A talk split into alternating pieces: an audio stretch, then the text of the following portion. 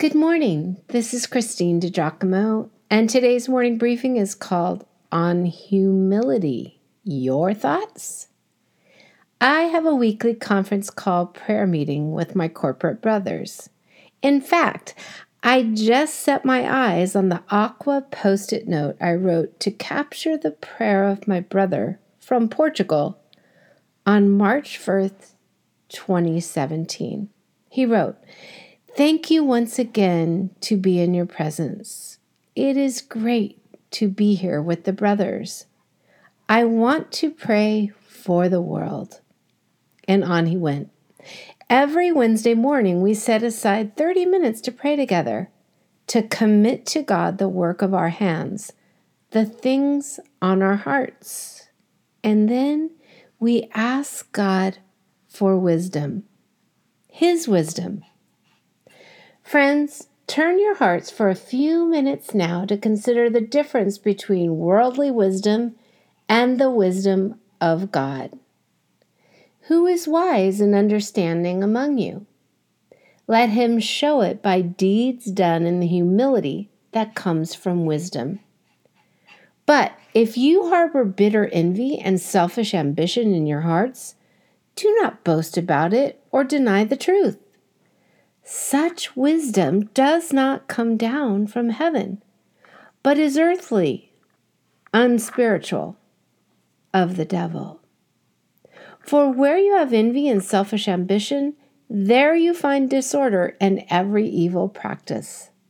From James 3, verses 13 through 16. And then over a few more verses in James 4, he writes, But he, meaning God, gives us more grace. That is why Scripture says, God opposes the proud, but gives grace to the humble. Hmm. So, godly wisdom is humble. Oh Lord, teach us about humility, won't you? Humility. Another one of the words that captures a spiritual concept that we ought apprehend and make part of our character. Another virtue that the world doesn't seem to value or teach much about mercy, obedience, and now humility, all elevated by James. Humility is not being self effacing, it is not a lack of confidence. Humility is seeing ourselves in correct position before our Maker and with other people. What do you think of your position before the Lord? Where do you place your own value in regard to others? Who are the others? Those I know and love? Those I just know? Those I know and don't esteem too highly? Those I don't know at all? How do I treat them? It has been said that the sign of a gentleman is how he treats those who can be of absolutely no use to him. The scriptures hold out humility as a virtue to be sought after, a quality to embody, a discipline to be practiced and honed. It is revered in both Old and New Testaments.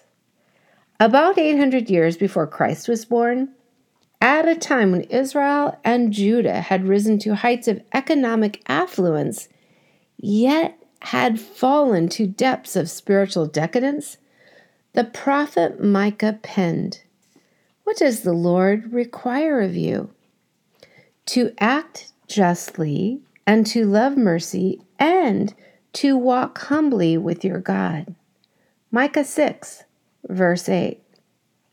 Then there was Moses, about whom God said was more humble than anyone else on the face of the earth. Numbers 12, verse 3.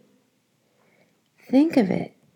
Then God used this humble man to lead the Israelites out of Egypt, parting the Red Sea for them to escape the pursuing Egyptian armies. God used Moses to continue to lead the people entrusting to him the Ten Commandments. Moses humble. Then God honors and exalts him. This is a repeated pattern in Scripture. Hmm.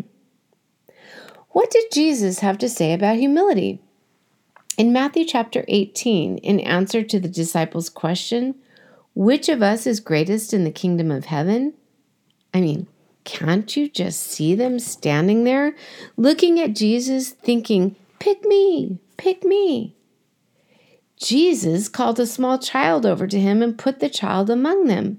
Then he said, I assure you, unless you turn from your sins and become as little children, you will never get into the kingdom of heaven. Therefore, anyone who becomes as humble as this little child is greatest in the kingdom of heaven. The disciples were left standing there, scratching their heads, having to consider what it was about that child. So, what is it about a child? I think of a recent friend who told me that what really turned on his quest for Christian truth was his daughter. Why? Well, children trust more simply, love with abandon, aren't spoiled by the wisdom and teaching of the world. Children are teachable. Then there is this what the senior President George Bush said of Ronald Reagan in his eulogy. Quote, Days after being shot, weak from wounds, he spilled water from a sink. And entering the hospital room, aides saw him on his hands and knees wiping water from the floor. He worried that his nurse would get in trouble. The good book says humility goes before honor, and our friend had both, and who could not cherish such a man? This simple illustration of the humility of Ronald Reagan, our president, who thought of others before himself, reminds me of the feelings and worth of every person, no matter their position, no matter their title or lack of one. Let's pursue humility today, my friends. Let's teach our children to be humble, to think of themselves less, and to think of others more. Let's hold humility as a premium to be embodied in the workplace.